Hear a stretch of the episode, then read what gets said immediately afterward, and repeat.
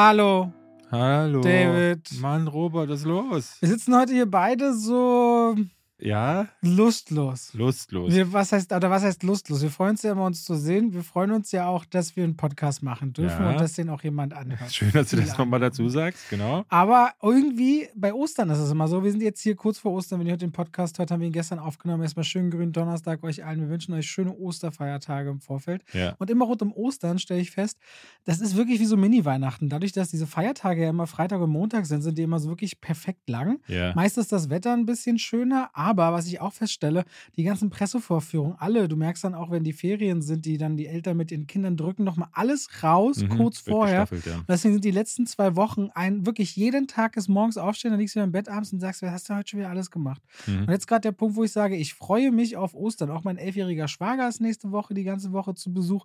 Der hat schon gefragt, wenn ihr dann vielleicht, weil ich habe ihm gesagt, vielleicht nehmen wir Podcast Remote dann auf, damit ich mehr Zeit für ihn habe, ob er denn dann dabei sein kann. Und dann meinte ich, weiß ich nicht, ob du dann 90 Minuten still sitzen willst. Du kannst auch leise rausgehen. Du kannst auch was im Podcast sagen, wenn du möchtest, aber hören dann einige 10.000 Leute. Aber er denkt so, nee, nee, nee, nee, nee. Können wir uns ja noch überlegen bis nächste Woche, ob du David was im Podcast sagen möchtest. Naja, werden wir dann nächste Woche sehen. Ich habe den Kleinen ja gestern gesehen. Ja. Äh, Wir waren bei Mario, da hattet ihr den dabei. Und was ich sehr spannend fand, war, ich hatte euch einen guten Tag gesagt Mhm. und er guckte auf so ein Gerät. Und ich dachte, ja, typisch, kleines Kind guckt auf ein Handy. Und dann war es aber ein E-Reader. Und Der er hat liest. ein Buch gelesen. Ich dachte so, welches Kind liest denn noch Bücher? Weil unsere Kleine hasst Bücher. Will Ich habe hab, hab das, glaube ich, schon mal erzählt. Er hat gestern auch Krimi gelesen, schon auch ein bisschen erwachsener.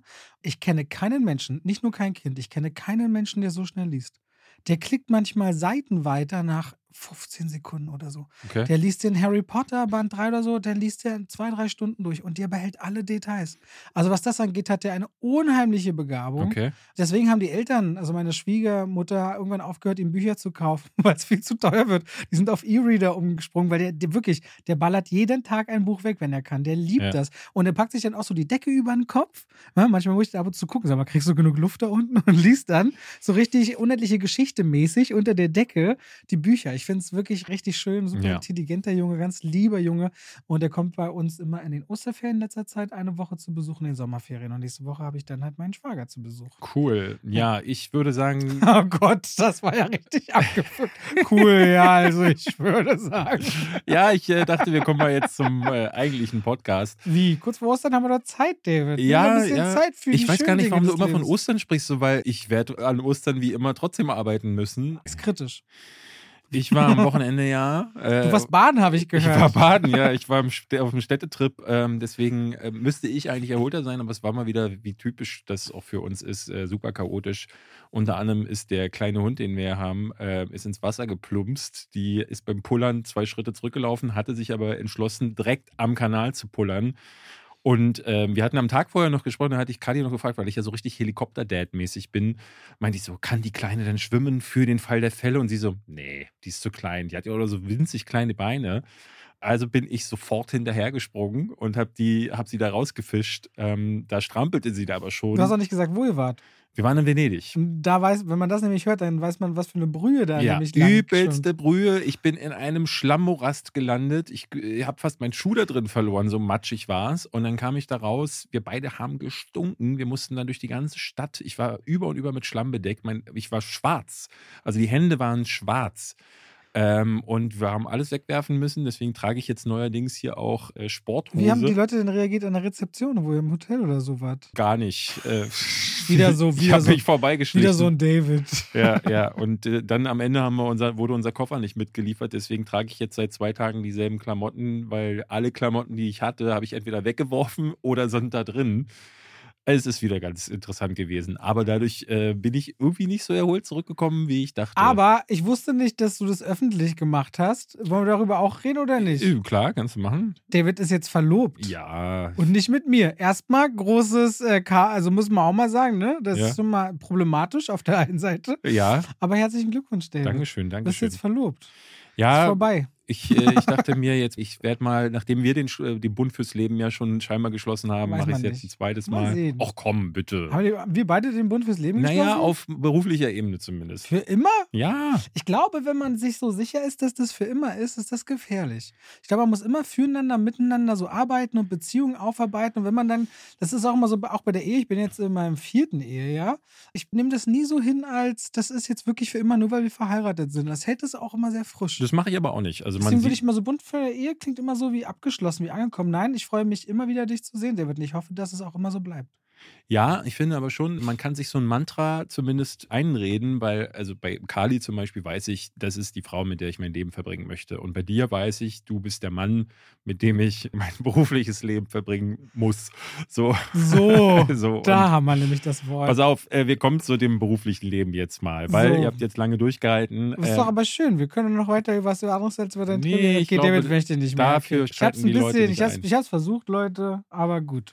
Pass auf, wir reden heute unter anderem über den Super Mario-Film. Wirklich? Ja, ich habe entschlossen, dass wir das tun, nachdem wir den gestern Abend geguckt haben. Und da gab es ja schon mal äh, einen. Hast du den damals gesehen? Von 1991. 93. Mit Bob Hoskins und John Leguizamo. Das ist der, der ja auch in hier auf der Insel mit dem Restaurant, mit Ralph Fiennes, mit dem Kochen. Ach so, The Menu. Äh, The ja, Menu. ja, ja, genau. Unter anderem äh, So. das Le John Leguizamo war in vielem dabei. Ich Jetzt- weiß, wir waren ganz viel, aber jetzt so aktuell ja, ja, John Wick zum Beispiel. Ich in meine als Spawn. Kind, also weißt du, das wäre so ein typisches, meine Brüder sind sieben, neun Jahre älter, das lief irgendwie und Ja. ich habe es dann am Rande gesehen. Ich habe den im Kino damals gesehen. Ja. Und ich Nee, fand den Ich nicht, da war ich sechs. Ja, ich war zwölf und fand den schlecht. Der war ganz schön scheiße. Und da mit der Meinung stand ich nicht alleine da. Der war ein wahnsinniges Desaster. Der ist bei der Kritik total untergegangen, aber auch an der Kinokasse. Der hat 40 Millionen US-Dollar gekostet. Für damalige Verhältnisse war das ordentliches Geld, hat aber nicht mal diese 40 eingespielt weltweit. Ist dann aber später zu so einem Kult-Trash-Hit geworden. Heute, glaube ich, guckt man da mit so einem eher zwinkernden Auge drauf. Aber äh, ja, wenn man so ein bisschen sich informiert, äh, wie die Produktionsumstände waren, merkt man dann auch ganz schnell, das ist von vornherein zum Scheitern verurteilt gewesen. Da hat sich nämlich irgendeiner gedacht, nämlich der Produzent Roland Joffe, der hatte vorher keine namhaften Credits. Äh, Der einzige Film, der so ein bisschen größer war, war The Killing Fields. Und da werdet ihr jetzt wahrscheinlich wie du jetzt schon sagen, äh, und das war ein Kriegsdrama. So. Und ähm, dementsprechend eigentlich ein komischer Match. Er ist aber zu Nintendo gegangen und hat gesagt, ich hätte gerne die Rechte, wollen wir das machen? Und Nintendo hat gesagt, warum sollen wir die dir geben, statt einem großen Studio? Und dann sagte er, naja, damit ihr kreative Freiheit haben könnt. Das hättet ihr bei großen Studios vermutlich nicht. Und Nintendo hatte sich gedacht, wir wollen gar keine kreative Freiheit. Für die war das nämlich damals so ein Ding. ne? Mario ist damals völlig durch die Decke gegangen. Sie sind äh, zu einem Entertainment-Riesen dadurch geworden und hatten gedacht, kann man ja mal so einen Film probieren, aber haben da nie wirklich äh, Wert drauf gelegt, da sich auch einzumischen. Also haben sie die Rechte weggegeben an Roland Joffe.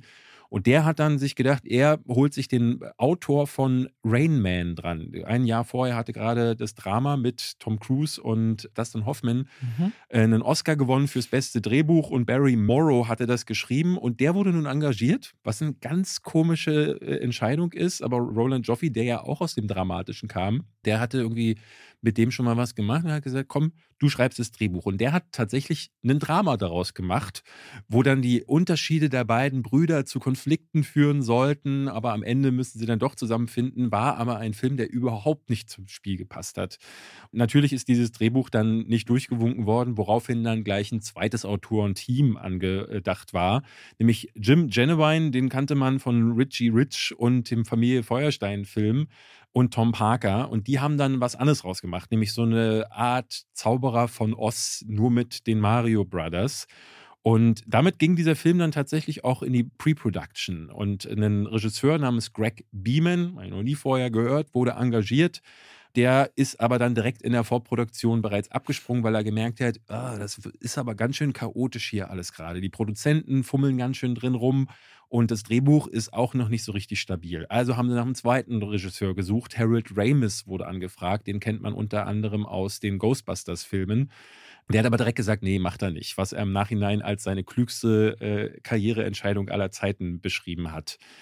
Und dann dachten sich die Produzenten, okay, das Drehbuch scheint noch keine Regisseure ranzuholen, also haben sie ein drittes Autorenteam engagiert, die nochmal einen Rewrite gemacht haben. Parker Bennett und Terry Runte wurden engagiert, die sollten bisschen mehr Comedy reinbringen, was aber auch irgendwie nicht so funktioniert hat, denn das Skript war dem Produzenten zu lustig. Also das habe ich auch noch nicht gehört. Es ist zu witzig gewesen. Denn, und jetzt kommt's, das Produzententeam, Roland Joffe hatte sich noch ein paar andere Leute mit rangeholt, die haben was im Auge gehabt, das sollte so werden wie der Turtles-Film und der Batman-Film vorher. Riesenerfolge beide gewesen, aber wenn du den ersten von Burton gesehen hast und auch den Turtles-Film, die waren ja sehr düster, beide. Ne? Und das hatte damals an den Kassen irgendwie einen Effekt. Also haben sie gesagt, der Super Mario-Film muss auch so werden. Deswegen war ihnen das Skript halt zu lustig und dann haben sie was ganz Seltsames gemacht. Sie haben die Showrunner von Max Headroom engagiert. Ricky Morton und Annabelle Jankel.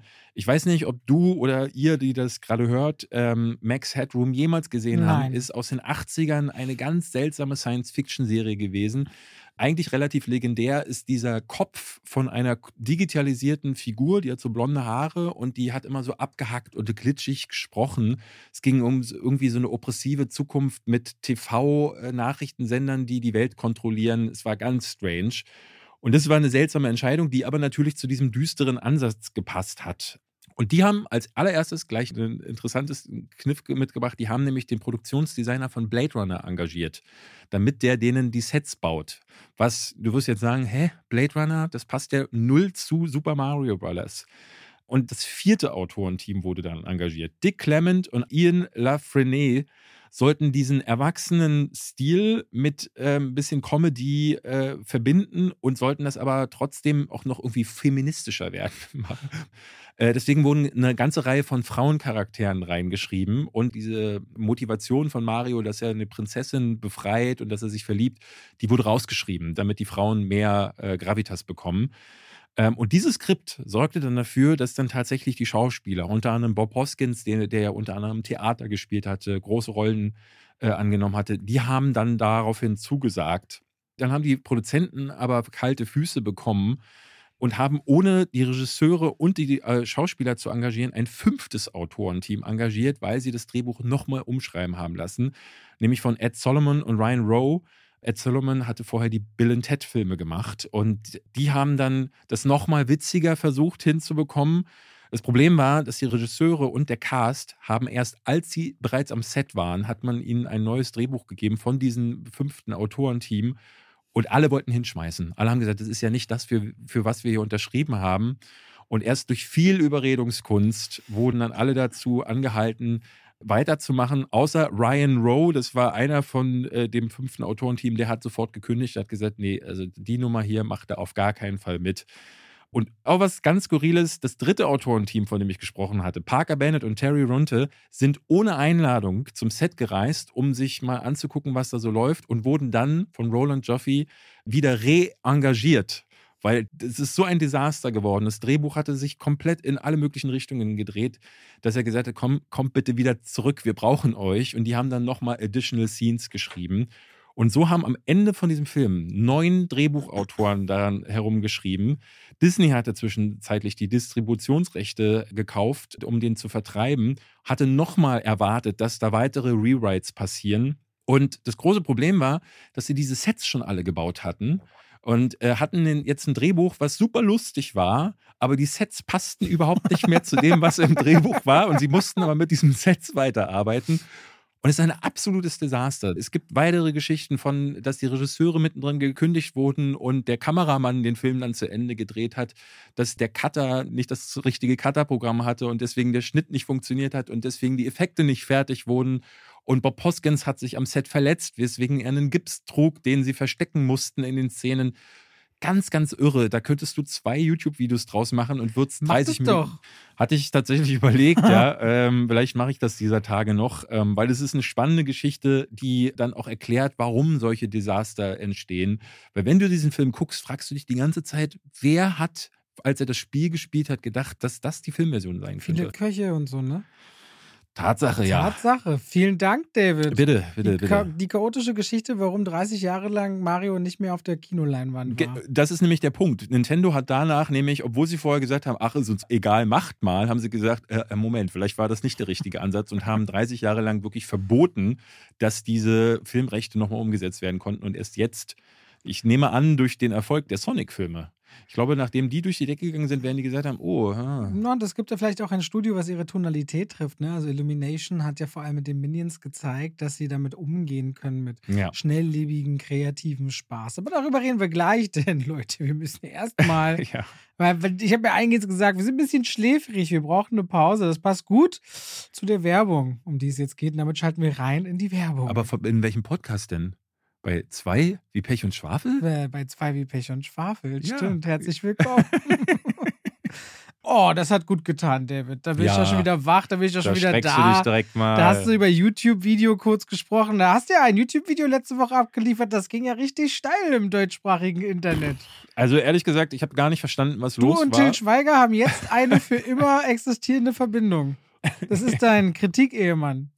Du hattest letzte Woche zu mir ge- gesagt, David, mach mal Manta Manta. Der Film funktioniert bei, bei dir richtig gut. Der lief bei dir fast so gut wie John Wick, ne? Besser ein bisschen. Besser, ja. Und äh, ich so, ah, ich weiß nicht, ich bin, habe keine Lust und hatte dann aber für den Donnerstag ein Video, weil wir ja Freitag schon weggefahren Ja. sind und dachte so, ach komm, guckst du dir den noch an.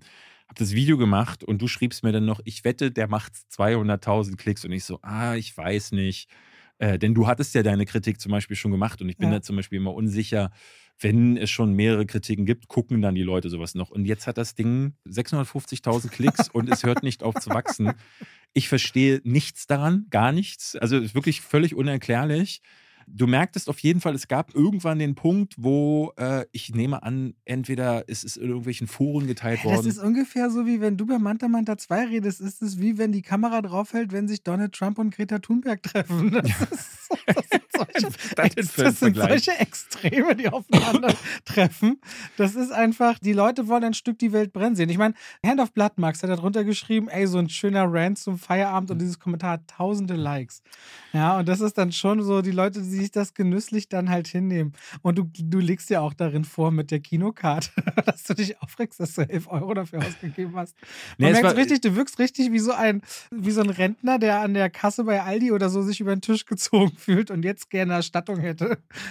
Ich fand eigentlich, ich war relativ Ja, aber entspannt. deine Gestik, du greifst so rüber, hier, guckt, ach, und dann zerreißt du das. Na, zum Glück kann ich es von der Steuer absetzen. Und das ist Ja, schon. aber das mache ich ja immer mit so einem Schmunzeln. Ne? Also ich habe jetzt gar nicht das Gefühl gehabt, dass ich da so extrem drauf. Ich war schon das angepisst so, davon. Das ist Filmen. unterhaltsam.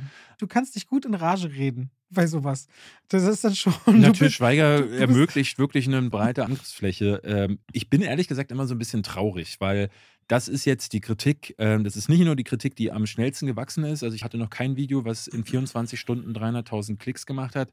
Aber es Generell. ist generell, in den zehn Jahren, in denen ich YouTube jetzt mache, ist das noch nie äh, so schnell vorgekommen. Es ist aber auch die meistgeklickte Kritik. Und ehrlich gesagt, es ist immer so ein bisschen schade. Jetzt ist so eine negative Verriss die meistgeklickte Kritik und ich würde mir manchmal wünschen, dass auch andere Sachen so, so eine Aufmerksamkeit bekommen. Aber ja, jetzt ist es dann halt ein Rant geworden.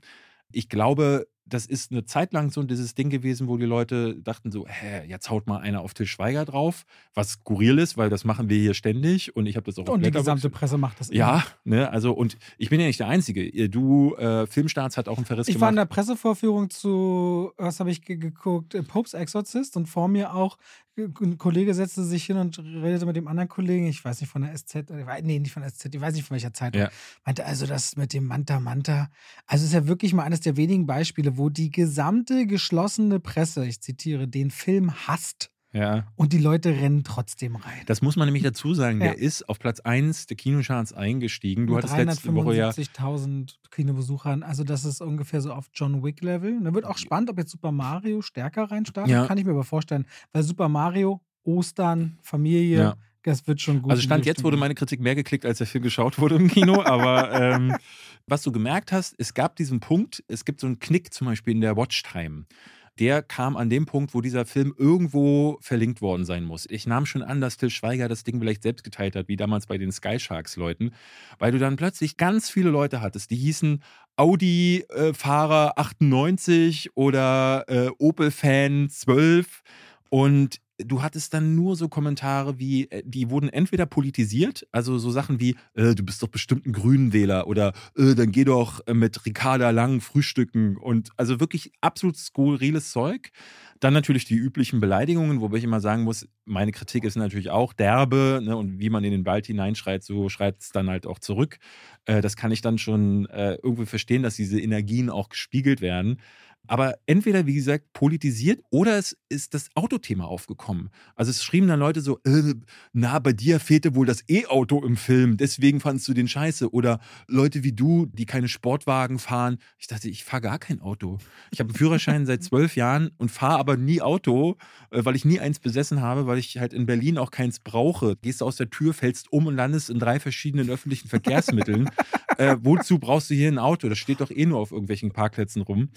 Und das fand ich aber so interessant, dass Leute entweder das gemacht haben, so, du magst doch bestimmt nur seine politische Meinung nicht, was ich nie angesprochen habe, oder es ging ums Autofahren. Und da, diese ganzen Autoschrauber, die sind da reingerödelt. Äh, unser gemeinsamer Freund, über den wir immer wieder sprechen, ich nenne jetzt einfach mal seinen Namen, der Andi, der hatte mir eine Statistik geschickt. Dieser Film hat irre gut auf dem Land funktioniert. 50 Prozent der Einnahmen natürlich. wurden in Ortschaften erzielt, die unter 50.000 Einwohner haben. In den Großstädten läuft John Wick viel besser. Äh, da ist Manta Manta fast gar kein Thema. Aber auf dem Land ist Manta Manta ein Riesenhit. Du, ich, das, mich wundert das auch nicht, aber ich will jetzt auch nicht so sehr politisieren. Nee, aber ich wohne ja so am Rand von Berlin, wo sich immer auch das Gefühl von Brandenburg und Berlin sehr oft mischt. So, ne? Die, ja. die neu sind, haben eher so den Flair von der Stadtmitte, so wie ich auch. Und die, die da schon lange sind, sind dann eher so ein bisschen. Ich habe jetzt auch nichts gegen Brandenburg. Ich bin auch froh über die Ecke, weil manchmal hast du auch das Gefühl, ey, hier kennen sich alle, hier passen alle aufeinander auf, man grüßt sich. Ich mag da ein paar Dinge dran. Da weißt du, hier passiert nicht gleich irgendeine Scheiße oder einer kotzt dir auf die Schuhe oder so, wenn du in Friedrichshain über die Straße läufst.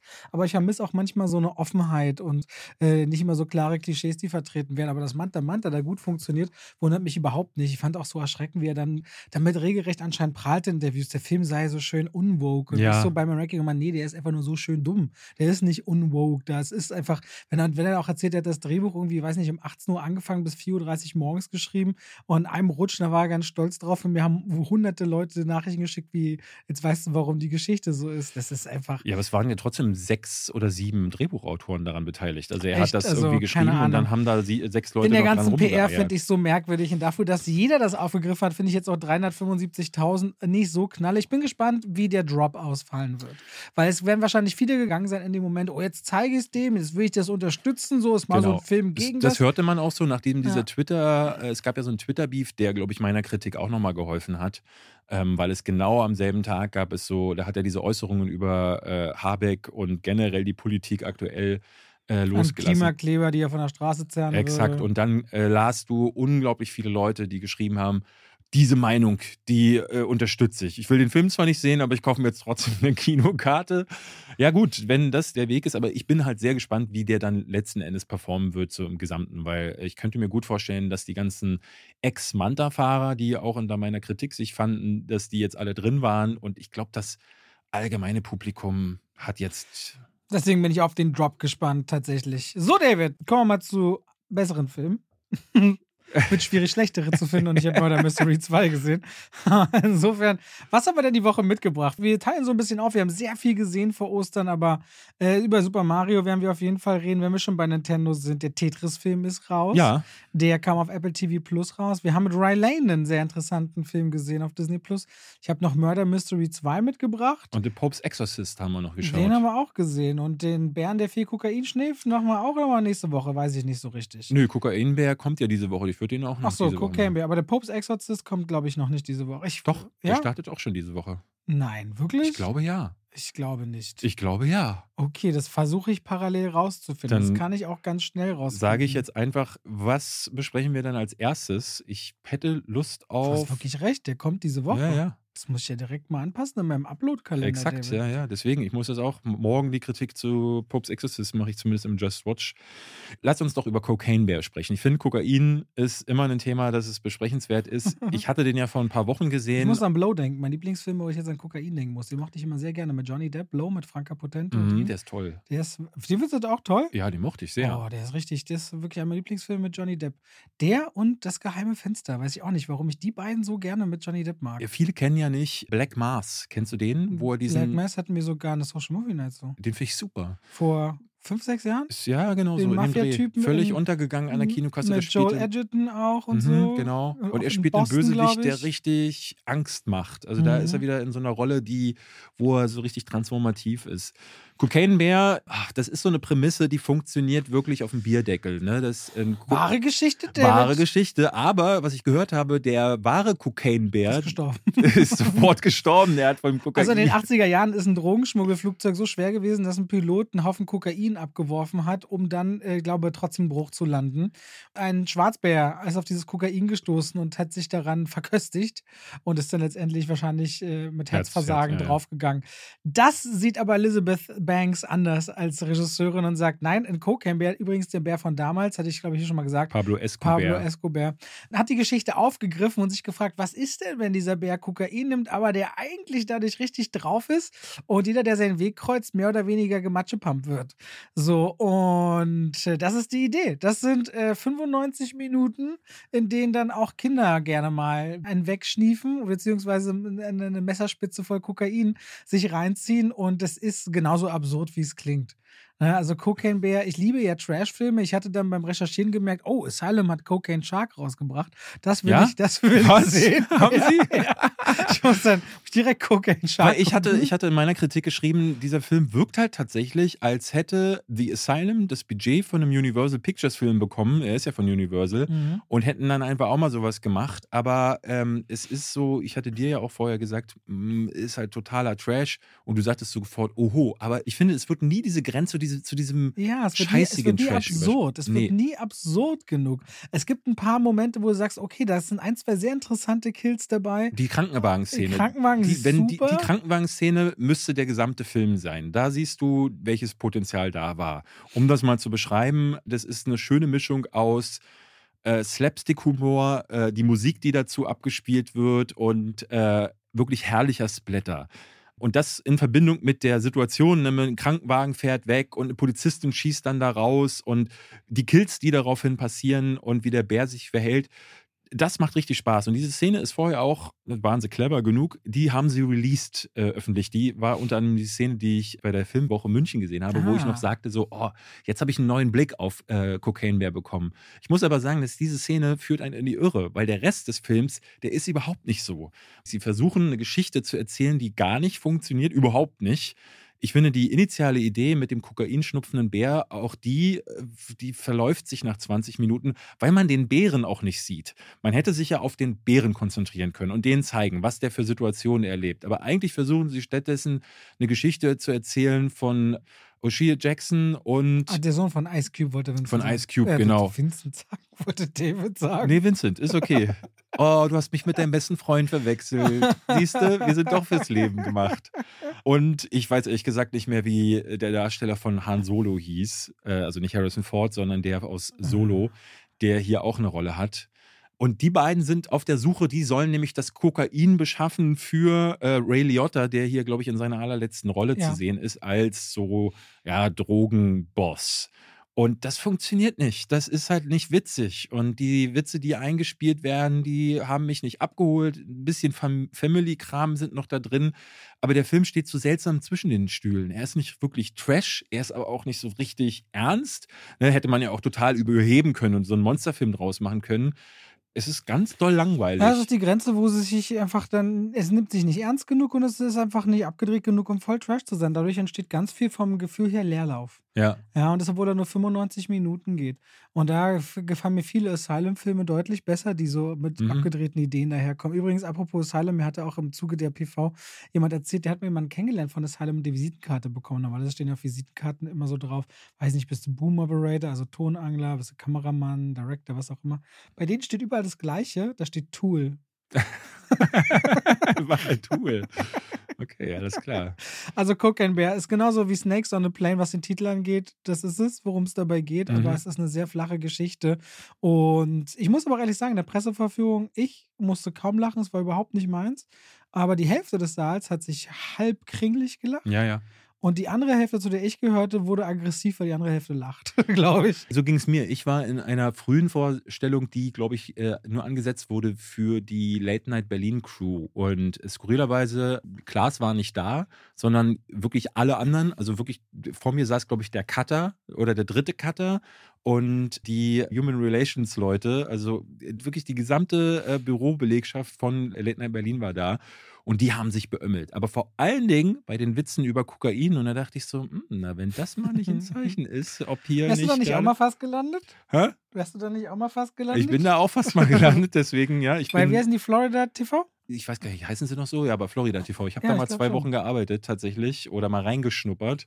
Und die haben sich köstlich amüsiert. Und da dachte ich auch so, worüber eigentlich? Was ist denn hier gerade so lustig? Ne? Weil es, hat, es blättert nie wirklich gut, die Witze sind nie richtig dolle. Ähm, es gibt dann eine Szene, da schläft der Bär auf jemandem ein und da, da liegt er dann halt so zehn Minuten und der Gag hört nicht auf und du denkst so, hm, nee, also wenn, er, wenn du beim ersten Mal nicht lachst, nach zehn Minuten Wird's definitiv nicht besser. mehr. Das ist der Cocaine Bear. So, könnt ihr euch angucken. Ab nächster Woche dann im Kino, glaube ich. Nicht auch seit dieser? Nein, das ist jetzt wirklich seit nächster Woche, 13. April. Ja? Ja. Du schwörst? Ja, Universal bringt nicht ganz selten, bringt ein Studio zwei Filme Ah, ja. in der gleichen Woche. Stimmt, sie haben ja raus. Mario auch noch, ja, ja. Ja.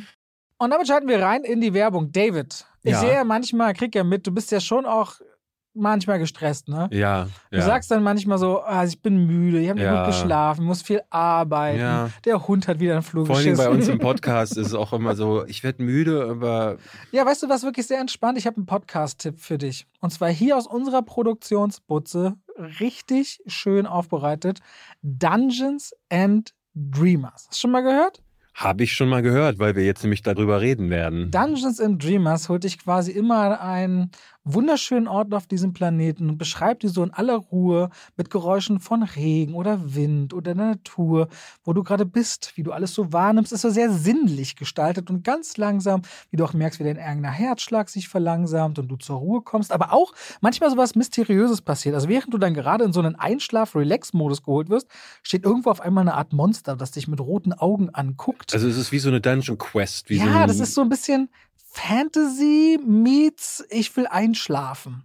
Dungeons and Dreamers. Sehr liebevoll. der erste Podcast, bei dem ihr einschlafen wollt. Nee, das ist wirklich so sehr zum Runterkommen, zum ruhig werden, vielleicht auch müde werden. Es ist ASMR für Dungeons and Dragons Spieler. Ja, also es ist schon ein bisschen auch so in dieser Welt. Dungeons and Dreamers. Ich habe zum Beispiel beim Laufen mit Cooper im Wald gehört und merkte so krass, dass ich so ganz einfach dahin schaute und meine Gedanken einfach mal abfallen konnten. Das war super schön zum Abschalten und äh, so zur Ruhe kommen. Also wer genau sagt, und da gibt es ja viele Menschen, ey, ich bin ein bisschen gestresst und so, und aber ich höre gern Podcasts. Hört mal in Dungeons and Dreamers rein. Überall, wo es Podcasts gibt, bin ich mir ganz sicher, weil so gut, wie sie die bei uns hier überall hochladen, gibt es die überall. Hm. So, Dungeons and Dreamers, David. Nächste Woche hast du gut geschlafen, weil du die ab und zu gehört hast. Ja, vielleicht bin ich deswegen so erholt. So, muss man auch mal sagen. Dann damit schalten wir raus aus der Werbung zurück in den Podcast. Dann wollen wir gleich beim mittelmäßigen Kram bleiben und über. Popes Exorzist. Äh, ja, reden? oh, schön. Dass, oh, du hast erraten. Gut. Ja, und dann war wie? Hä, warum? War doch Na, klar. hätte ja jetzt auch äh, Murder Mystery sein können. Oder Mario.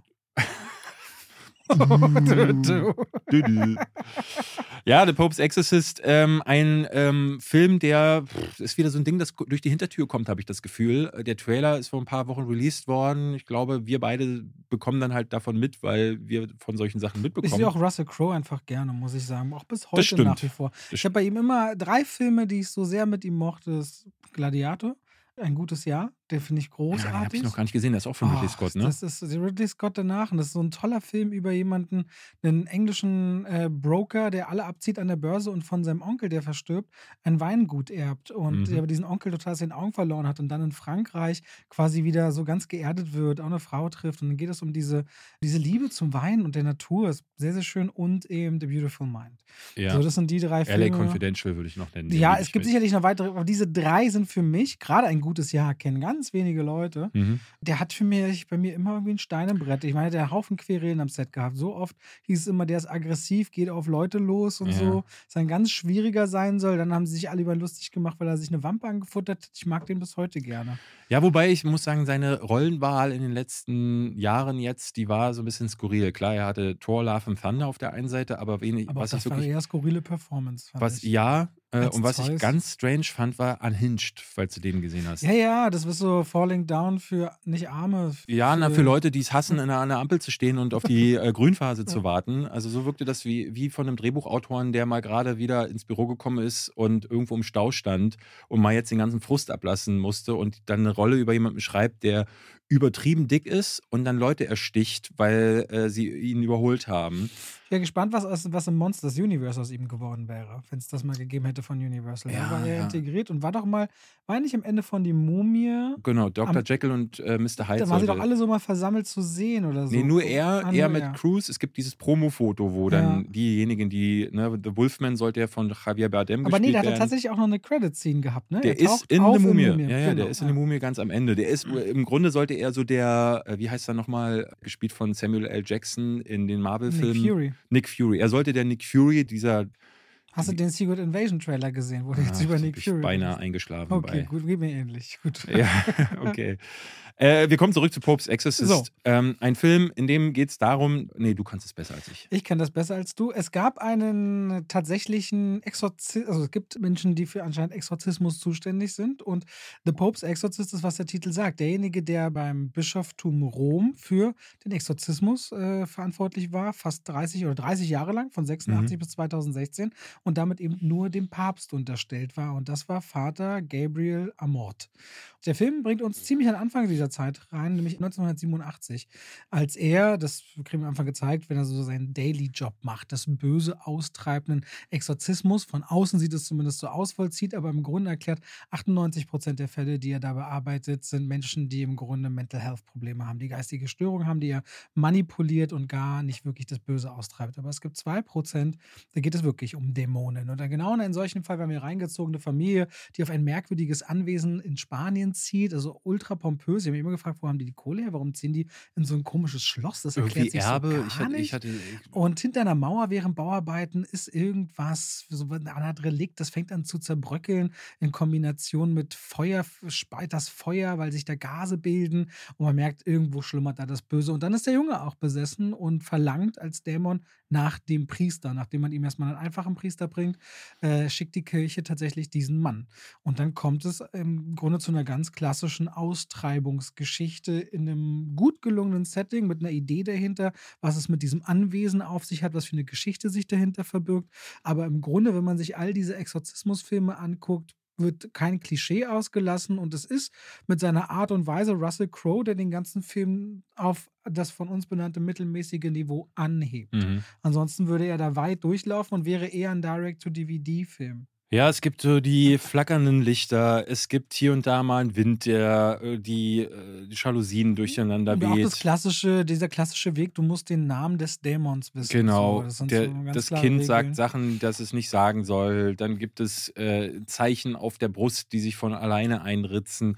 Das Ganze, Kreuze, die sich drehen an der Genau. Wand oder abfallen. das gesamte ABC des Exorzismusfilms. Und es ist eine Sache, ich bin schon vorher losgegangen und meinte zu Kali zu Hause, ah, ich gehe jetzt wieder in einen Exorzistenfilm. Und seit der Exorzist, also ich, wann war das? 79, glaube ich, von William Friedkin, ist dieses gesamte Genre gefühlt durchdekliniert. Ich, habe danach nur selten Filme gesehen. Einer, der mir jetzt aus dem Stand einfällt, ist The Exorcism of Emily Emily, Rose. Rose. der ein bisschen besser war, weil er auch mit äh, Schocks auch besser umgehen oder konnte. andere Ansätze wie Konstantin, wenn es um Dämonen geht. Ja nicht Exorzismus, Ja. aber ein bisschen pop aber so ein bisschen poppiger, poppiger, so. genau. Und was ich hier darüber hinaus irgendwie schade fand, weil ich gerade Emily Rose anspreche, der war damals wirklich schaurig.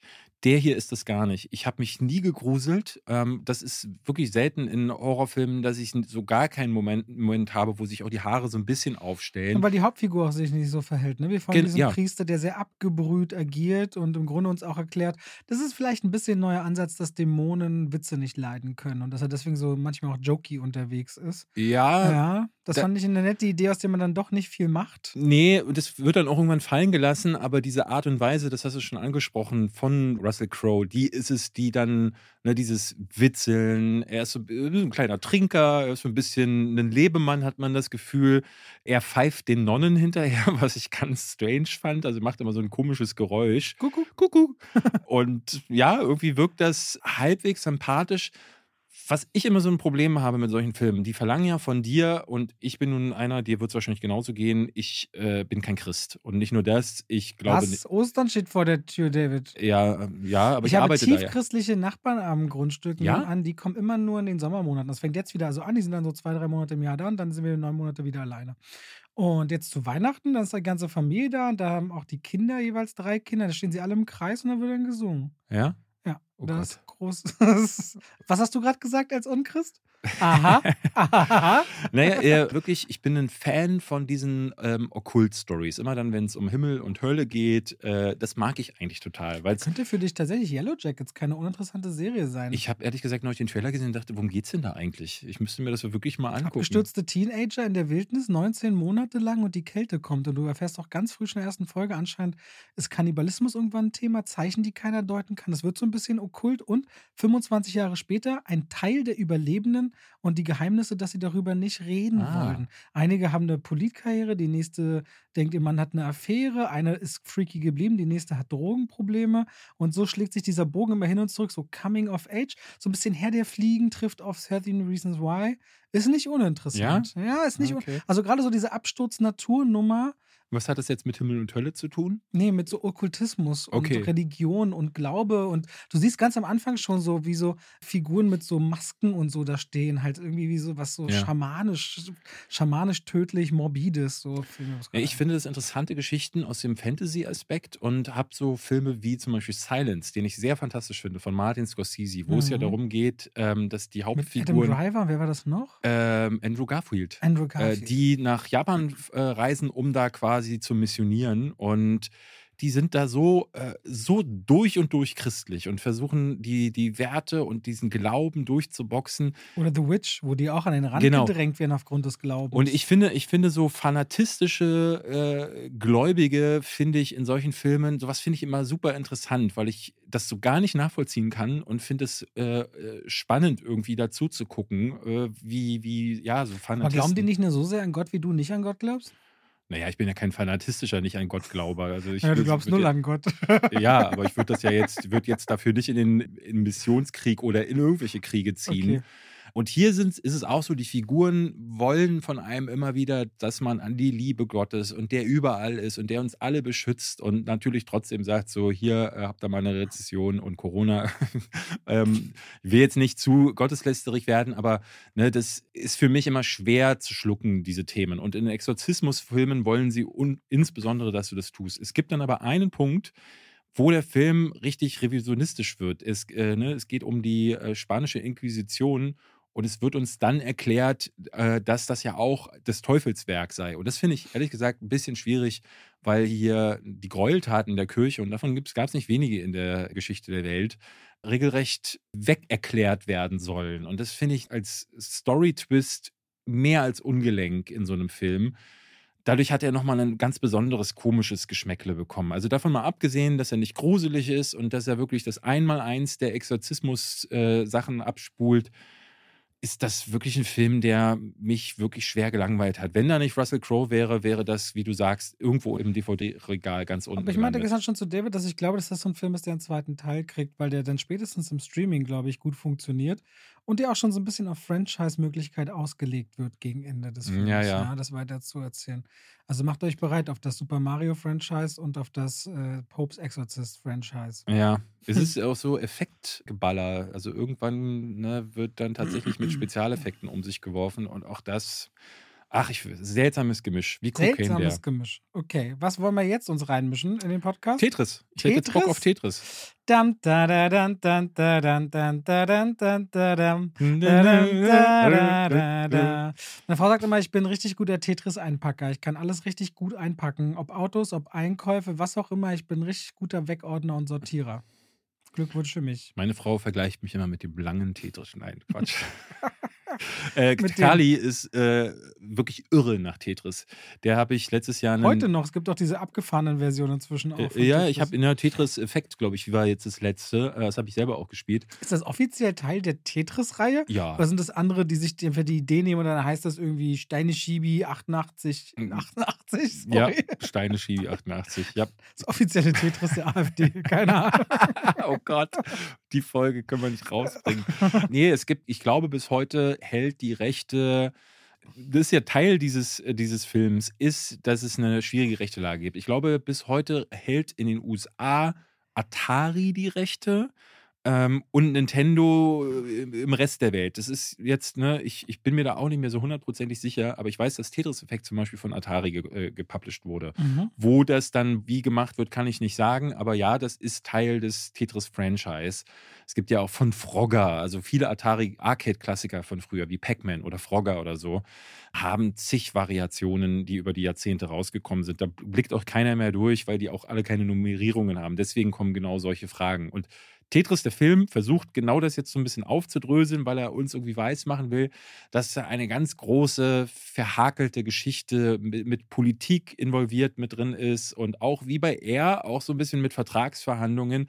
Und im Zentrum steht Taron Edgerton, der so eine ganz kleine äh, Spielefirma hat, äh, mit der er Rechte vertreiben möchte und will jetzt, der sieht irgendwo auf einem. Einer Messe, wo sein eigenes Spiel scheitert. Genau erkennt er, aber das Spiel ist ganz gut. Und das ist so einer meiner schwierigen Punkte an Tetris. Weil eigentlich ist es eine Figur von jemandem, der eine Leidenschaft hat, weil der Spieleentwickler zu sagen, ich nehme mein Geld nicht für mein Spiel, ich erkenne an, das andere ist viel besser. Ist doch eigentlich schon mal eine super interessante Figur. Das wird uns, wird uns nie erzählt, im ganzen Film nicht. Wo kommt seine Leidenschaft für Spiele eigentlich ja. her? Also deswegen er kann nie eine emotionale Verbindung zu dieser Figur. Es dauert zwei, drei Minuten, dass wir erfahren, okay, ich bin Spielentwickler, ich habe ein Spiel entdeckt und ich setze all mein Geld plus Hypotheken auf mein Haus, egal was meine Familie sagt oder meine Frau wird schon damit okay sein, auf dieses unbekannte Spiel Tetris und das in die Welt zu bringen. Und damit, mit dieser Idee im Rücken, verhandelt er erst recht Rechte raus und stellt dann fest, irgendwo ist das nicht ganz klar. Man muss nach Moskau in die Sowjetunion. Wir reden hier von Ende 80er, glaube ich. Und dort ist die Sachlage eine ganz andere, weil da treffen dann letztendlich Kapitalismus auf Kommunismus und ein Staat, der aber am Zerfallen ist und wo es aber immer noch Vertreter gibt, die sagen, russisches Eigentum oder sowjetisches Eigentum darf nicht in andere Hände gelangen, egal ob es ein Computerspiel, ob es Waffen oder ob es Architekturpläne sind. Scheißegal. So, und in diesem Gewusel findet quasi ein Streit um Rechte statt. Und das ist Tetris dann in fast zwei Stunden, nimmt ganz viel über die Rechte an Arcade, an PC, über die Definition von PC geredet wird oder aber auch Handheld, was damals im Grunde ein völlig neuer Begriff ist. Ne? Da hat äh, Kali laut gejubelt, als der Gameboy äh, unter dem Tuch vorgezogen wurde. Also es, es macht schon was mit Leuten. Mein ich habe das immer auf Toilette gespielt, Tetris auf dem Gameboy. Ja, ja. Lag bei uns immer rum. Das war meine einzige Nintendo-Konsole. Und dann habe ich alles ausgelassen bis zur Switch. Es gab das Link-Kabel. Das Link-Kabel war so ein kleines Kabel. Das, Zwischen zwei Gameboys. Genau, ne? das war super kurz, was total blödsinnig war, weil du dann äh, immer so nah aneinander sitzen musstest, dass du fast hättest knutschen können. Aber dadurch konntest du gegeneinander Tetris spielen. Das habe ich mit Freunden immer Wie hat gemacht. das funktioniert? Hat man reingebaut, hat der andere was hochgekriegt oder sowas? Nee, ne? wenn deine Reihen verschwunden sind, also wenn du welche auf aufgelöst hast, ja. sind die bei dem anderen draufgepackt Meinte ich gerade. Ja, achso, ja. okay. Äh, und, Hörst mir überhaupt zu? Ähm, na, und das war spaßig. Ich habe da auch eine, mit dem Gameboy generell, ich bin ja damit groß geworden. Ähm, es gibt so viele Geschichten damit, äh, dass der, wenn wir im Auto gefahren sind und du nachts unterwegs warst, weil der Hintergrund ja noch nicht leuchtend war, musstest du immer Stimmt. auf die Straßenlaternen warten, die vorbeigekommen sind. Dafür hast du immer so alle zwei Sekunden mal was gesehen und dann wieder nicht. Das war schon lustig. Aber ich finde, dieses Gaming-Gefühl kommt ehrlich gesagt nie auf. Also das, was Mario jetzt richtig gut kann, sie versuchen das zu ersetzen, indem ab, ab und zu mal so Pixelübergänge passieren. Also immer wenn sie nach Moskau fliegen, ist so ein Bild von Moskau in gepixelter Varia Variation zu sehen. Das wirkt aber auch so ein bisschen verloren, dass sie darauf ja. zurückgreifen müssen. Ja, genau. Wie äh, hinterher hat jemand den Film geguckt und hat gesagt, so, oh, da wirklich videospielig fühlt sich das nicht an. Was er ja nicht sein muss, aber dann müsste man wenigstens eine Geschichte erzählen, die echt ist. Und das ist sie nicht. Also dieses ganze Thema, dieser äh, rote Vorhang und dahinter gibt es dann Verhandlungen, die dann so weit geführt haben, dass der KGB sich Autoverfolgungsjagden. Eiserne Vorhang. Entschuldigung, ja, der eiserne Vorhang. dass der KGB sich Autoverfolgungsjagden zum Flughafen. So Es hat auch nie stattgefunden. nie ne? stattgefunden. Die beiden haben das gesagt. Also sie sagen, ein paar Sachen haben gestimmt. Dann haben die, also der wahre Alexei und der wahre Hank Rogers, das ist auch so eine Figur, das ist eigentlich ein Niederländer, der in Tokio lebt, aber in New York aufgewachsen ist. Und äh, die meinten auch, sie haben versucht, als sie das Drehbuch in die Hand bekommen, meinten sie, das ist schon ein Hollywood-Script, vieles davon ist nie so passiert. Sie haben versucht, ein bisschen Einfluss zu nehmen, damit ein paar Dinge wirklich passiert sind, aber der Großteil sei wirklich erfunden. Ja, es gibt da so einen Medienmogul, der, äh, ich glaube, von Mirrorsoft heißt die, die Firma, die auch um die Rechte äh, streitet. Und der und sein Sohn, die beiden, das sind so Bösewichte wie aus so einem Comicfilm. So der eine sieht wirklich sogar so aus, so ein bisschen wie äh, Pinguin oder so. äh, ja, so ein bisschen Ja. wie der Pinguin, ist auch so überschminkt und er ist äh, so ein eiskalter Verhandler und sein Sohn ist fast äh, ein überkandidelter Depp und ah, ich weiß nicht, das ist so schade, weil die Figuren da alle ja auch wieder sehr klischeebeladen sind. Ähm, ich muss sagen, das große Highlight ist wieder mal Taron Egerton. Der Typ ist einfach eine Bombe äh, als Schauspieler. Da müsst ihr, falls ihr sie nicht gesehen habt, entweder die Kingsman-Filme, die beide mit ihm gucken, oder Rocketman oder den viel zu unbekannten Eddie the Eagle. mhm. Oder jetzt auch die Serie Blackbird. Äh, ah, habe ich noch nicht geguckt, ja. Ah, wie hieß denn der in Deutschland? Ich hatte hier im Podcast drüber gesprochen. Ja. Ähm, äh, Apple, oder? Apple TV Plus Mhm. Serie und da ist er auch wirklich Guckst sehr gut. fleißig Ted Lasso? Die dritte Staffel wird gerade Woche für Woche veröffentlicht. Nee, ich habe gerade noch Kannst nicht viel Folgen gucken wir haben ab noch nicht reingeschaut. Ich Das ist habe großartig. ich hab jetzt diese anderen Sachen nachgeholt, unter anderem jetzt Rylane auch noch geschaut. Äh, und ansonsten falle ich ja lieber in irgendwelche Gräben ähm, oder springe. Aber mit Ted Lasso hast du ja inzwischen, weißt ja, da hast du ja was Gutes vor dir. Genau, da habe ich was Gutes für. Das will ich mir auch aufheben. Das ist auch die finale Staffel. Für Ostern. Also Tetris ist, ich würde nicht sagen, dass man den nicht gucken könnte. Ich habe dem drei Sterne gegeben, weil der mir durchaus noch gefallen hat. Okay, ich, gern, sag ich dann Okay, gern. Es ist so, fühlt sich an wie Argo mit Tetris, aber hat auf jeden Fall nicht diesen politischen Punch, diese Spannung, die da rein müsste. Die, die Figuren sind nicht wirklich dolle und die Videospiel-Anleihen muss man schon mit der Lupe suchen. Da stimme ich dir vollkommen zu. Muss ich dann noch was ergänzend sagen? Nein. Nein. Hm, Über 500 Mal wurde das Spiel angeblich verkauft bis heute. Über 500 Mal? Millionen Mal. Achso, ich habe 500 Mal verstanden. Habe ich auch gesagt. Damit hättest du recht. Es ist über 500 Mal verkauft worden. Stimmt, stimmt. Ja. Äh, liebe Leute, an der Stelle müssen wir euch natürlich, können wir euch nicht vorenthalten, dass unser Podcast richtig gut läuft. Nämlich so gut, dass wir zweite Werbung haben. damit schalten wir nochmal kurz rein in die Werbung und bedanken uns natürlich bei der Coro Drogerie auch zu Ostern, liebe Leute. Wenn ihr jetzt backen wollt, ist natürlich ein bisschen zu spät, das jetzt auf die Schnelle zu kriegen. Ey, haltbare Lebensmittel in Großmengen kriegt ihr bei der Coro Drogerie. Wenn ihr jetzt also sagt, oh, ich bräuchte mal gutes Mehl oder sogar noch eine Hafermilch, um veganen Kuchen Weihnachten machen, auch steht ja die vor der Tür. oder du willst was machen wie Agatine. Die haben auch hier vegane Marzipan. Wir haben auch vegane Marshmallows haben die neu. Wir haben ja eine Feuerstelle gemauert. Mhm. Und wenn die Familie zu Besuch kommt, kommen hier Marshmallows auf Spieße. Die werden dann so leicht über dem Feuer geröstet. In der Korridorerie findet ihr immer wieder tolle Sachen. Wir hatten jetzt auch wieder Freunde da. Ich habe letztens auch den Haselnusslikör probiert. Sehr süß. Wenn ihr Liköre mögt, das haben, probieren sie sich auch so ein bisschen aus. Es gibt eine ganze Menge immer wieder neue Sachen auch zu entdecken.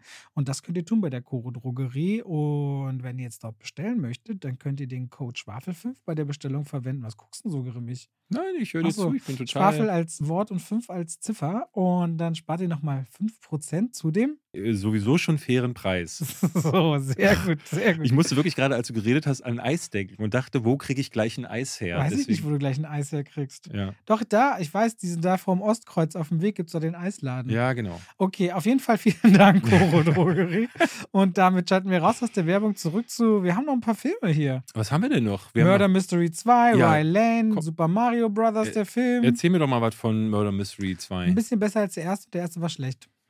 Den ersten fand ich gar nicht so übel, muss ich sagen. So skurril das auch klingt. Und äh, ich bin sicherlich der Erste, der bei diesen billig produzierten Netflix-Sachen aussteigt. Und wenn es dann auch noch von Adam Sandler ist, ist insbesondere. Aber der Erste, der war irgendwie nicht unsympathisch. Die beiden sind da auf einem Boot.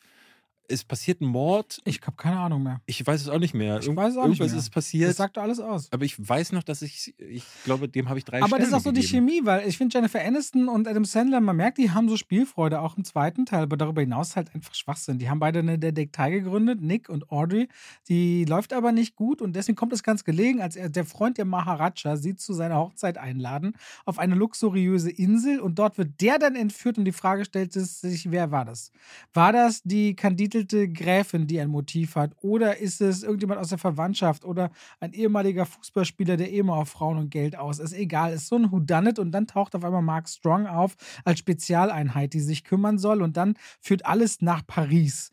Es ist total absurd, als wollte man verschiedene Schauplätze abarbeiten und eigentlich würde man in diesem Film, der geht nur 90 Minuten, davon sind 11 Minuten Abspann, der geht also 79 Minuten. Wow. Und mittendrin gibt es so ganze Passagen, muss dir vorstellen, Adam Sandler und Jennifer Aniston wollen in die Hotelzimmer, weil sie nicht wissen, wer es war und dann zu überlegen oder auch selbst nicht überfallen zu werden, wollen sie sich dort einschließen und stellen alles vor die Tür, damit sicher ist. Und dann klopft der Erste und dann lassen sie den rein, reden mit dem, der sagt dann, was er vermutet, was Sache ist, dann klopft die zweite Figur und dann verstecken sie schnell den Ersten im Schrank, kommt die zweite Figur rein. Adam Sandler greift sich immer zwischendurch ein großes Stück Käse, weil es so lecker ist. Und das geht immer so weiter, bis der dritte, vierte, fünfte, immer wieder wird die Person davor versteckt, aber nicht im Versteck, wo schon jemand anders ist, wo sie aber gerne rein wollte. Und es dann witzig ist, man sagt, ah nee, das ist doch kein gutes Versteck, da würde man sich ja sofort rein verstecken. Er isst derweil seinen Käse auf, bis fünf Leute versteckt sind und dann irgendwann revealed wird, dass alle gerade da sind und sich die Frage stellt, wer war es denn jetzt und keiner traut irgendjemanden. Und in diesem Film sind zwei oder drei solcher strukturierten Sketches eingebaut, damit wir immer so fünf bis zehn Minuten Überbrückung haben. Mhm. Und dann führt es so zum nächsten Ort und dann explodieren Dinge und dann ist super viel Action drin, aber es sieht auch manchmal richtig scheiße aus mit den Effekten. Und eigentlich war, also mir ist völlig klar, wer oder was oder welche Person es am Ende mindestens war. Mark Strong. Und wie viele. Weiß man nicht. Auf jeden Fall. Nicht nur, vielleicht. Ah ja. Und äh, ja, und das ist halt so ein Film, wo ich dann, wenn ich drüber, also ich finde den besser als den ersten Teil äh, ganz leicht, ähm, weil auch ein paar Wortspiele so ein bisschen lustiger als beim ersten sind. Zum Beispiel gibt es da einen Bodyguard, der hat im ersten Teil schon irgendwie den Unterarm verloren. Jetzt hat er den ganzen Oberarm, weil er eine Kugel für den Maharaja aufgefangen hat, verloren. Und dann geht es darum, ob er bewaffnet ist. Und dann sagen sie halt, you're not fully armed. Und das sind halt so Witze, da muss ich halt schmunzeln, weil sie dann so armed als bewaffnet und so Mhm. Reicht für mich, um mal zu schmunzeln.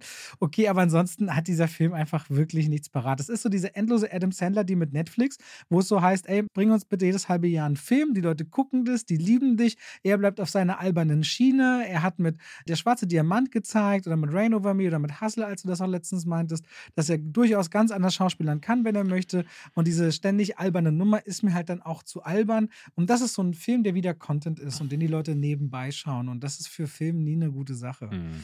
Ähm, das ist für mich Murder Mystery 2.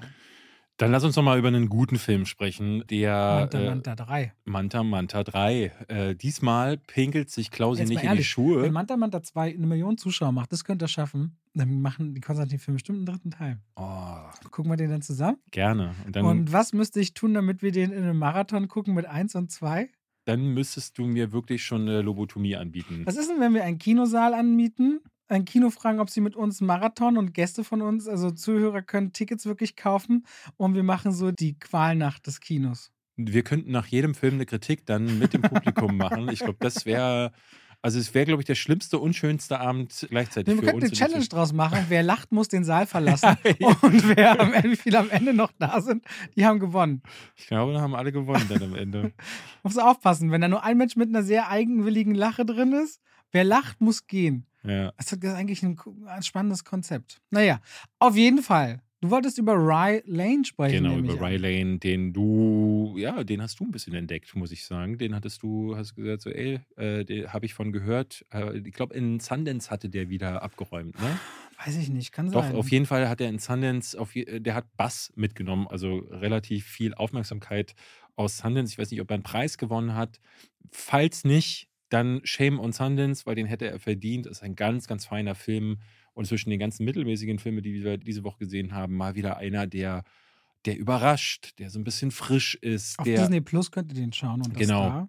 es geht im Grunde um zwei junge Menschen äh, in London, glaube ich, spielt es, äh, die treffen sich durch Freunde, über Freunde, so über dritte. Die Äh, treffen sich erstmal auf einer Unisex-Toilette. Beide sind Single Ge- seit kurzem. Genau, er heult gerade, weil er seine Freundin verloren hat ähm, und sie aber auch gerade frisch getrennt und dann kommen die in ein Gespräch und dieses Gespräch trägt den Film. Es hat mich so ein bisschen erinnert an die bevor. Kali mochte den auch, hast du gesagt? Ja, total. Und die gern. weiß, dass ich den empfohlen habe. Ja. Kann man das bitte immer im Kopf, Hinterkopf behalten? Ich bin mir manchmal nicht sicher, aber bei, bei Kali ist es wie bei mir. Das ist ähm, heute so, morgen so. Okay. Und es hat mich ein bisschen erinnert an Before Sunrise, die Filme mit Ethan Hawke und Julie Delphi, wo die ja auch nichts anderes machen, als durch Paris, glaube ich, ist es, äh, zu laufen und zu quatschen und über das Leben und dabei ein wahnsinniges Wortgefecht abgefeuert wird. Kluge und clevere Beobachtungen, aber was ich an Rylane total schön fand, ist, ne, es ist nicht so politisiert. Es ist, äh, deutlich hatte ich ja diesen einen Film, You People, das ist der mit Eddie Murphy und mit äh, Jonah Hill. Jonah Hill, Netflix, genau, ja. wo es gleich am Anfang um Podcast und Generation Boomer und sie und äh, über Obama-Witze gemacht werden und du das Gefühl hast, so das ist, äh, hatte ich damals schon gesagt, als hätte jemand alle Twitter-Beiträge der letzten zwölf Monate zusammengenommen und ein Drehbuch draus geschrieben.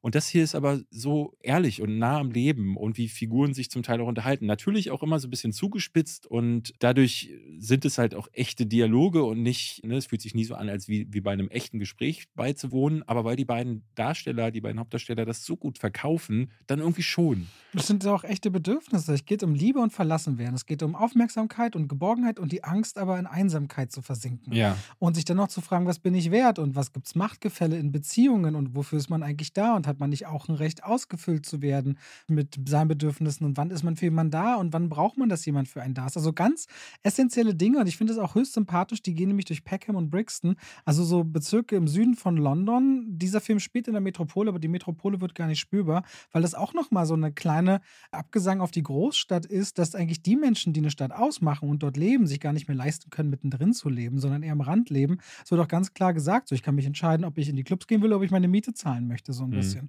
Ja, und dann wird, werden aber auch Ex, dann werden aber auch Ex-Partner konfrontiert mit ihrem Verhalten, was sie sich schön reden, aber im Grunde wird ihnen klar gesagt, nee, so ist das gar nicht. Ne? Und, und auch diese beiden Figuren, von denen du meinst, dass sie eigentlich gnadenlos ehrlich zueinander sind, von Anfang an sind das auch nicht unbedingt. Ja, ja. Und das ist so eine in sich verschachtelte äh, Geschichte, die sich, und das muss ich auch sagen, wahnsinnig toll farblich eingefangen ist.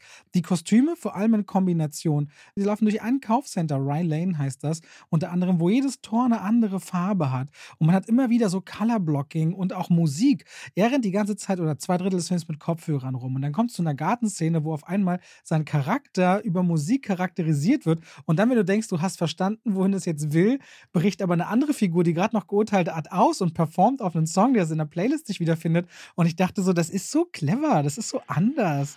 Und das macht Genau. total Spaß. Anders ist, äh, trifft sehr gut. Es hat nette Bildübergänge. Es, es sind immer wieder Einfälle da. Äh, es gibt so kleine Zwischenblenden. Ne? Sie, Fi- Figuren reden über etwas und dann wird die Szene aber gezeigt, aber in so einer überhöhten Comedy-Variante. Das ist nie Humor, der mit dem Schlaghammer kommt, aber es ist immer, immer richtig witzig. Auch wenn die auf zum Beispiel die Ex-Partner treffen, möchte man meinen, oh, jetzt wird es dramatisch oder unangenehm. Aber es wird irgendwie nicht wirklich unangenehm, weil alle hochsympathisch sind und irgendwie witzig. Und der Humor, ich würde jetzt nicht sagen, dass ich laut lachen musste, aber ich war immer so an diesem Punkt, wo ich dachte, ich hatte Glücksgefühle während des Films. Ich hatte richtig so, mir schoss die Milch das, das, ein. Das, das ist so ein Film, wo da wird halt kommuniziert. In 99 Prozent gefühlt der meisten Filme werden, bauen sich Konflikte auf, weil Charaktere nicht miteinander kommunizieren. Weil sie nicht Ja. bereit sind, über das zu reden, was sie eigentlich bedrückt und das mal aufzulösen. Hier wird so viel kommuniziert, dass für diese eben negativen Gefühle gar nicht so viel Raum bleibt, sondern einfach, dass man feststellt, das ist meine Sichtweise, das ist deine Sichtweise und die anderen können sich halt ein Bild darüber Ja. machen, wer ist jetzt kacke und wer nicht so. Und alle stehen auch irgendwie dazu, wie sie sich verhalten haben. Und so kann man Perspektiven einnehmen oder je nachdem, wie empathisch man ist oder nicht, über den Film ein bisschen ein paar Figuren gar nicht leiden können oder alle irgendwie verstehen. Auf jeden Fall ist das auch ein Regiedebüt, muss man dazu sagen, von Rain Allen Miller, die vorher nur Kurzfilme gemacht hat. Und das ist so ein typischer Fox Searchlight-Film oder wie er von A24 oder von Focus käme, die halt oft besondere Geschichten erzählen können. Und Oder- das landet halt bei Disney Plus jetzt ganz kurz mal oben in einem Banner zum Durchwischen für eine Woche oder zwei und versackt dann bei Star irgendwo.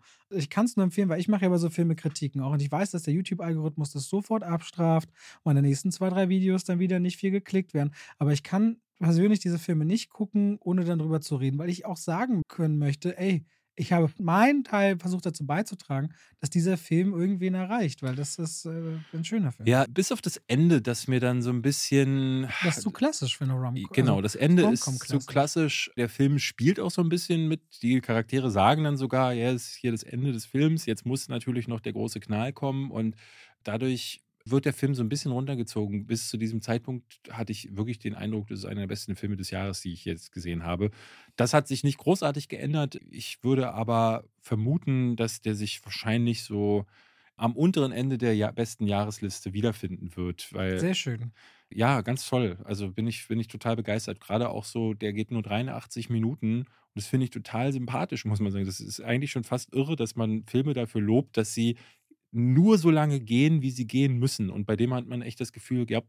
Und das Skurrile war, ich hätte denen noch länger zugeguckt. So ging es uns beiden, dass wir immer wieder da saßen, Kali und ich, und dachten, äh, haben hinterher auch darüber gesprochen, oh, eigentlich nur eine halbe Stunde hätte ich den noch äh, beim durch die Straßen laufen zuschauen können, weil sie ja auch in alle möglichen Situationen geraten. Von einem Karaoke-Abend, dann zu eben, Von du einem hast vorgestellten Karaoke-Abend zu einem richtigen ja, genau. Karaoke-Abend. Dann zu dieser Grillszene, von der du gerade gesprochen hast. Die Grillparty ist so, da hätte auch Harpe Kerkeling hätte Regie führen können. Ganz herrlich alles.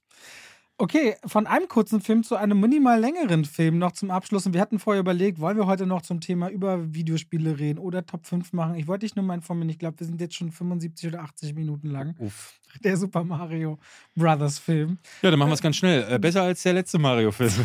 Fertig. Leute, könnt ihr im Kino gucken seit gestern. Universal Pictures hat sich mit Illumination zusammengetan. Die kennt man so von äh, Ich einfach und verbesserlich und Minions beziehungsweise Sing.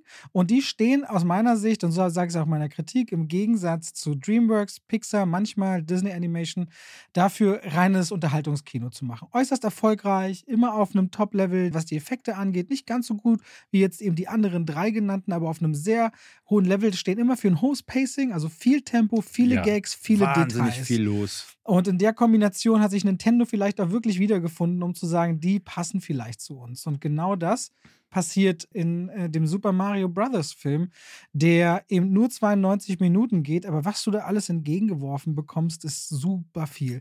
Also ich habe, wie gesagt, bin mit Tetris groß geworden, mit dem Game Boy und dann später erst bei der Switch habe ich dann angefangen, Mario Kart zu spielen, der Familie Mario Odyssey zu sehen, Smash Brothers, Luigi's Mansion, Mario Party. Mir fehlt also die gesamte Kindheit, Jugend und Erwachsenwerdezeit mit Mario. Deswegen kenne ich diese Figuren zwar, aber ich kenne sie nicht gut genug. Und man merkte auch schon in der Pressevorführung, wo auch sehr viele Kinder dabei waren. Ich glaube, wenn du Fan bist von Mario von Anfang an, die Figur gibt es seit über 40 Jahren, ist erstmal bei Donkey Kong aufgetaucht, dann brauchst du diese Charaktere nicht erklären. Aber genau darauf setzt der Film auch. Charaktere werden nicht großartig erklärt. Und was ich ihm dolle ankreide, ist, dass er nie wirkliche Gefühle zulässt. Es gibt das Thema Brüderlichkeit oder Liebe unter Brüdern und Zugehörigkeit. Es gibt das Thema Vater-Sohn-Beziehung und Liebe im Generellen. Und du merkst auch, wenn mal ganz kurz der eine für den anderen einsteht, will der Körper fast schon ein bisschen Gänsehaut erzeugen. Aber selbst dann lässt man einen emotionalen Moment keine fünf, sechs Sekunden stehen, ehe der nächste Gag kommt. Und viele der Gags laufen auch ins Leere. Nun haben wir nur die deutsche Variante gesehen, leider, was ich ein bisschen schade finde, weil Mhm. ich gerne erlebt hätte, wie die am Original klingt. Aber was schon ein bisschen bezeichnend ist, dass es eine Figur gibt, die mit ihrem Zynismus auftaucht über das Leben und die meisten Gags abräumt, bis in die Credits hinein. Und das lässt auch so ein bisschen erahnen, dass man, also man setzt aus meiner Sicht bei diesem Film komplett auf Sicherheit. Du erkennst alles wieder aus den Spielen, teilweise 2D-Optik aus Spielen, das komplette Mario Kart-Umfeld, alle Sounds sind bis ins kleinste Detail die gleichen. Wenn zwischendurch auch nur ansatzweise mal eine kleine Verschnaufpause wäre, wird von ACDC oder I Need a Hero oder was auch immer große Songs wieder reingeballert und das Tempo bleibt die ganze Zeit hoch. Es ist so, als hätte man einen Zuckerschock und würde in seiner Lieblingswelt feststecken. Wenn man Mario Brothers Fan ist, ich glaube, dann hat man da richtig Spaß und Freude, einen Haufen Easter Eggs, aber es ist eben kein Film wie, das meinte ich auch so gleich, Soul, Zoomania, Ratatouille, meinetwegen die Eiskönigin, Drachenzähmen leicht gemacht Reihe, die auch das Herz trifft. Wo ich in Wochen, Monaten, nach Jahren sage, das hat mich berührt. Es ist ein guter Film aus meiner Sicht, aber es ist genau das, was es ist. Eine ganz einfache, klare, schnelllebige Unterhaltung, die auch sicherlich verdammt erfolgreich wird an den Kinokassen und deswegen denke ich, ein Franchise begründet, weil Illumination kann das, kann Franchises, kann Geschichten genauso erzählen. Aber der ganzen Sache fehlt das richtige Herz. Und das merkt man vor allem, als die beiden Brüder das erste Mal einen Einsatz kriegen, gibt es so ein Wechselspiel mit einem Hund. Und da steigt mhm. der Film aus, aus der Idee der, der Spiele, die man kennt, und wird zu dem, was Illumination eher kann, Timing, Witze. Mhm. Und das ist wirklich witzig. Aber damit ist der Film schon sehr früh an seinem Höhepunkt, was die Qualität angeht, finde ich. Und ab da verlässt er sich sehr auf das, was er weiß, wo das Publikum anbeißen wird. Na, was ich total schade fand, ist, dass ich recht schnell gemerkt habe, dass ich gar nicht lache. Ähm, ich fand den nie witzig, weil der auch in Sachen Humor sich darauf verlässt, was die Figuren machen und sagen. Das ist aber meiner Ansicht nach nie mit diesem spritzigen Humor, den auch Pixar haben kann. Was mir zum Beispiel gefehlt hat, sind so auch Sachen, die sich an Erwachsene richten. Die richtig guten Animationsfilme sind ja in der Lage, die Kids zu bedienen mit plumpem Slapstick, wo dann ne, jemand stößt sich und die Kids sagen, yay. Und dann gibt es vielleicht auch mal Sachen, die nur die Erwachsenen überhaupt verstehen. Das passiert hier gar nicht. Und was ich total schade finde, es gibt so einen Gag, äh, ich beschreibe den jetzt einfach mal, weil ihr müsst ihn eher erleben, aber es gibt einen Gag, es gibt so eine Szene, ähm, da setzt sich ein Charakter auf eine Bank und er ist aber ganz schön dick und als er sich auf die Bank setzt, trifft er so einen Schildkrötenpanzer. Und dieser Schildkrötenpanzer bounced dann zwischen ihm und dem Rand der Bank hin und her und hört, hört dann nicht auf. Und das war das eine Mal, wo ich laut gelacht habe, weil das ein Gag ist, der passiert im Hintergrund. An der Seite, man bekommt das gar nicht äh, mit, nur wenn man drauf achtet. Gesehen, ja. Und das sind die Gags, die müssen Animationsstudios nicht machen. Aber es gibt so Studios wie Pixar, die bringen diese Sachen immer wieder rein, wie früher bei Die nackte Kanone und so. Da geht man einen Schritt weiter. Da merkst du, da verstecken sie dann Dinge oder äh, erzeugen Humor auch durch kleine Situationskomik. Und ähm, das war ein Gag, der aus den Spielen direkt kam. Aber sowas hast du fast gar nicht im Film. Du hast am Anfang so eine endlose Schnitzeljagd, die mir Spaß gemacht hat, die sich aber an Gamer wie mich richtet. Also an alte Leute, die halt noch wissen, was die Game Watch Spiele sind. Oder die wissen, dass Wrecking Crew tatsächlich ein anderer Nintendo-Titel ist. Übrigens der einzige weitere, jetzt neben Kid Icarus, der, der ein Spiel auch äh, fürs NES, das Mario selbst auf dem NES im Film auch spielt. Das sind die einzigen beiden Anspielungen an weitere Nintendo-Spiele. Hat mich ein bisschen gewundert, dass da nicht noch mehr drin kommt. Ansonsten konzentriert man sich ja wirklich nur auf Mario und die Mario-Welten. Du hast schon gesagt, Mario Kart ist drin, Luigi's Mansion ist noch ein bisschen mit Anspielung drin. Donkey Kong natürlich auch, aber es fehlt der Witz und es fehlt vor allen Dingen das Herz. Das hast du schon ganz richtig erkannt, weil der Plot eigentlich nicht existent ist. Es ist exakt dasselbe wie in den Videospielen. Mario geht los, weil Bowser hat die Prinzessin genommen und hat sie entführt. Jetzt ist es aber nicht die Prinzessin, weil wir leben ja im Jahre 2023. Da kann die Prinzessin nicht die Damsel in Distress sein. Deswegen ist es Luigi, der dafür für den kompletten Film rausgenommen wird. Und dieses Mario Brothers, das passiert am Anfang und das passiert am Ende ein bisschen. Dazwischen gibt es kein Brothers, da gibt es nur Mario. Und das ja, weiß ich nicht. Da, da dachte ich dann so, es gibt keinen Plot. Es gibt nur diese Ansage, Mario kommt an, sagt ganz kurz, mein Bruder ist weg. Prinzessin Peach sagt sofort, ja, müssen wir retten. So, und dann äh, heißt es ja, aber wo gehen wir hin? Und das ist dann im Grunde wie auf so einer großen Levelkarte aussuchen. Nächster Level ist bei, bei den Affen mal anzuklopfen. Die Affen sagen, ja, da müssen wir jetzt aber dahin und dann müssen wir dann am Ende dahin und dann sind sie dann da am Ende. Und dann gibt es das kurze Aufeinandertreffen. Bowser hat gar keine, ne, es gibt keine Tiefe für niemanden.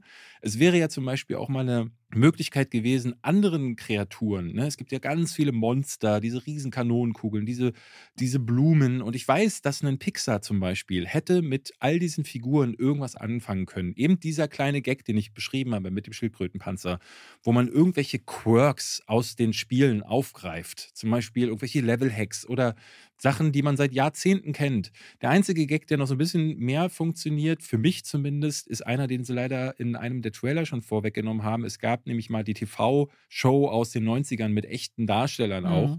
Und das Intro dieser TV-Show haben sie jetzt so als äh, Werbespot für die Mario Brothers im Film verbaut. Und es ist natürlich eine nette Anspielung, aber wird sich wahrscheinlich nur äh, an Leute richten, die das auch kennen.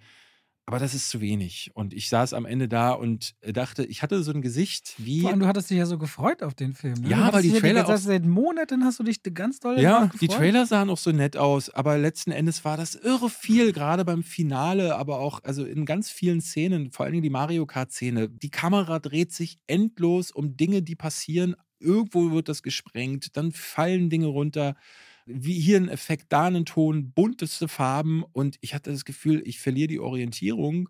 Während all das passiert, passierte mit mir nichts. Und das darf in so einem Film nicht passieren. Und deswegen Ganz große Enttäuschung für mich. Es war immer noch ein, für mich ein Drei-Sterne-Film, aber nur ganz knapp. Das wäre auch, hätte auch ein äh, mittelmäßiges Ding sein können, wenn da nicht eben diese vielen Anleihen äh, wären. Also optisch muss man sagen, ist Illumination immer Ja. äh, eine Bank. Ne? Also das sieht schon gut aus. Und wenn du jetzt äh, sagst, selbst du hast früher viel gespielt, und jetzt ist dein Kind dann auch, äh, weiß ich schon, so im Switch-Alter.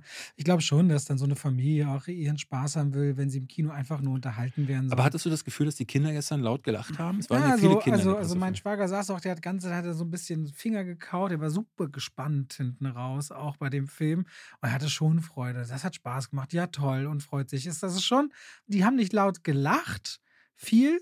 Weil so Kinder in dem Alter wie wir gestern hatten, lachen so bei Slapstick, ne? Wenn einer Mhm. pupst, dann ist immer super viel Gelache da. Aber ich merkte dann schon, gerade er, der ist so elf und liest halt viel, da geht ganz viel so an Spannung und Witz. Dann geht immer so, wenn du ins Gesicht guckst, so ein begeistertes Schmunzeln, aber der ist dann halt so voll drin. Ah, Ich glaube, okay. der Film Mhm. zieht die Leute, die Kinder schon auch rein. So in das, was es da ist. Und es ist aber ein ultra hohes Tempo. Also auch er meinte dann gestern, es war schon ganz schön schnell. Ja. Und ich finde auch für 92 Minuten, das ist wirklich ganz schön schnell in dem Film. Und der Film hätte sich ruhig mal kurz fünf oder zehn Minuten einbremsen können, weil zum Beispiel auch dieses Thema Vater-Sohn-Beziehung und dass man Angst hat, den Vater zu enttäuschen. Da gibt es eine Szene, wo zwei Figuren genau darüber reden und es wird dann abgewischt mit sowas wie, ja, dein Vater hat recht. Und denkst so, oh, come on. Das wäre total die Möglichkeit gewesen, dass sich hier zwei Figuren sowohl annähern, als auch, dass man mal so über seine eigenen Schatten springt und Sorge hat, dass man eben im Leben nicht alles packt.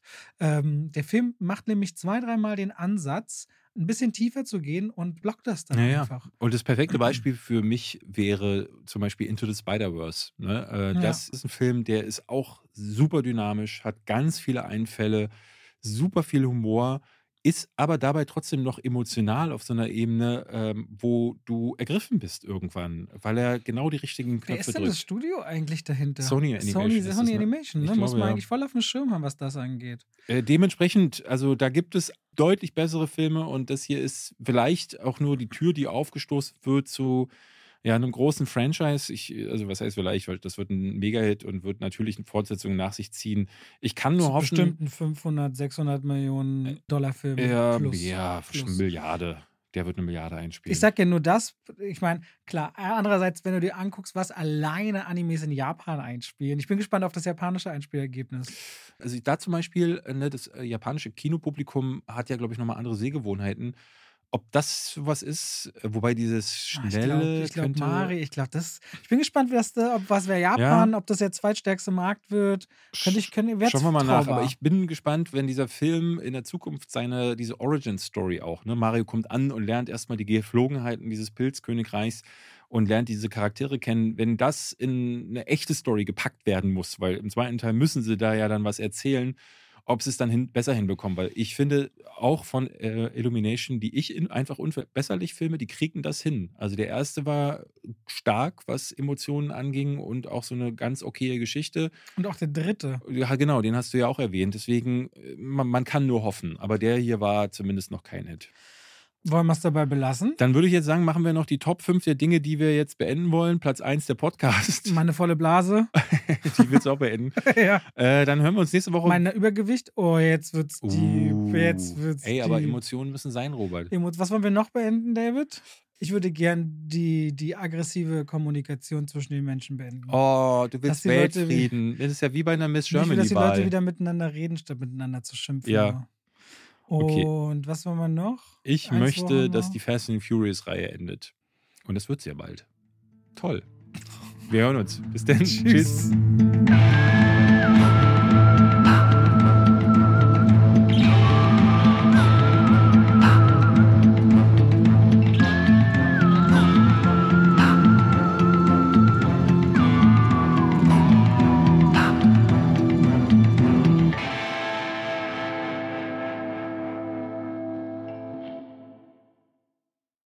Und damit schalten wir rein in die Werbung. Ach, Weißt du, was ich letztens dachte? Ich lief durchs Haus, David, und hab gesungen. Weißt du, was ich gesungen habe?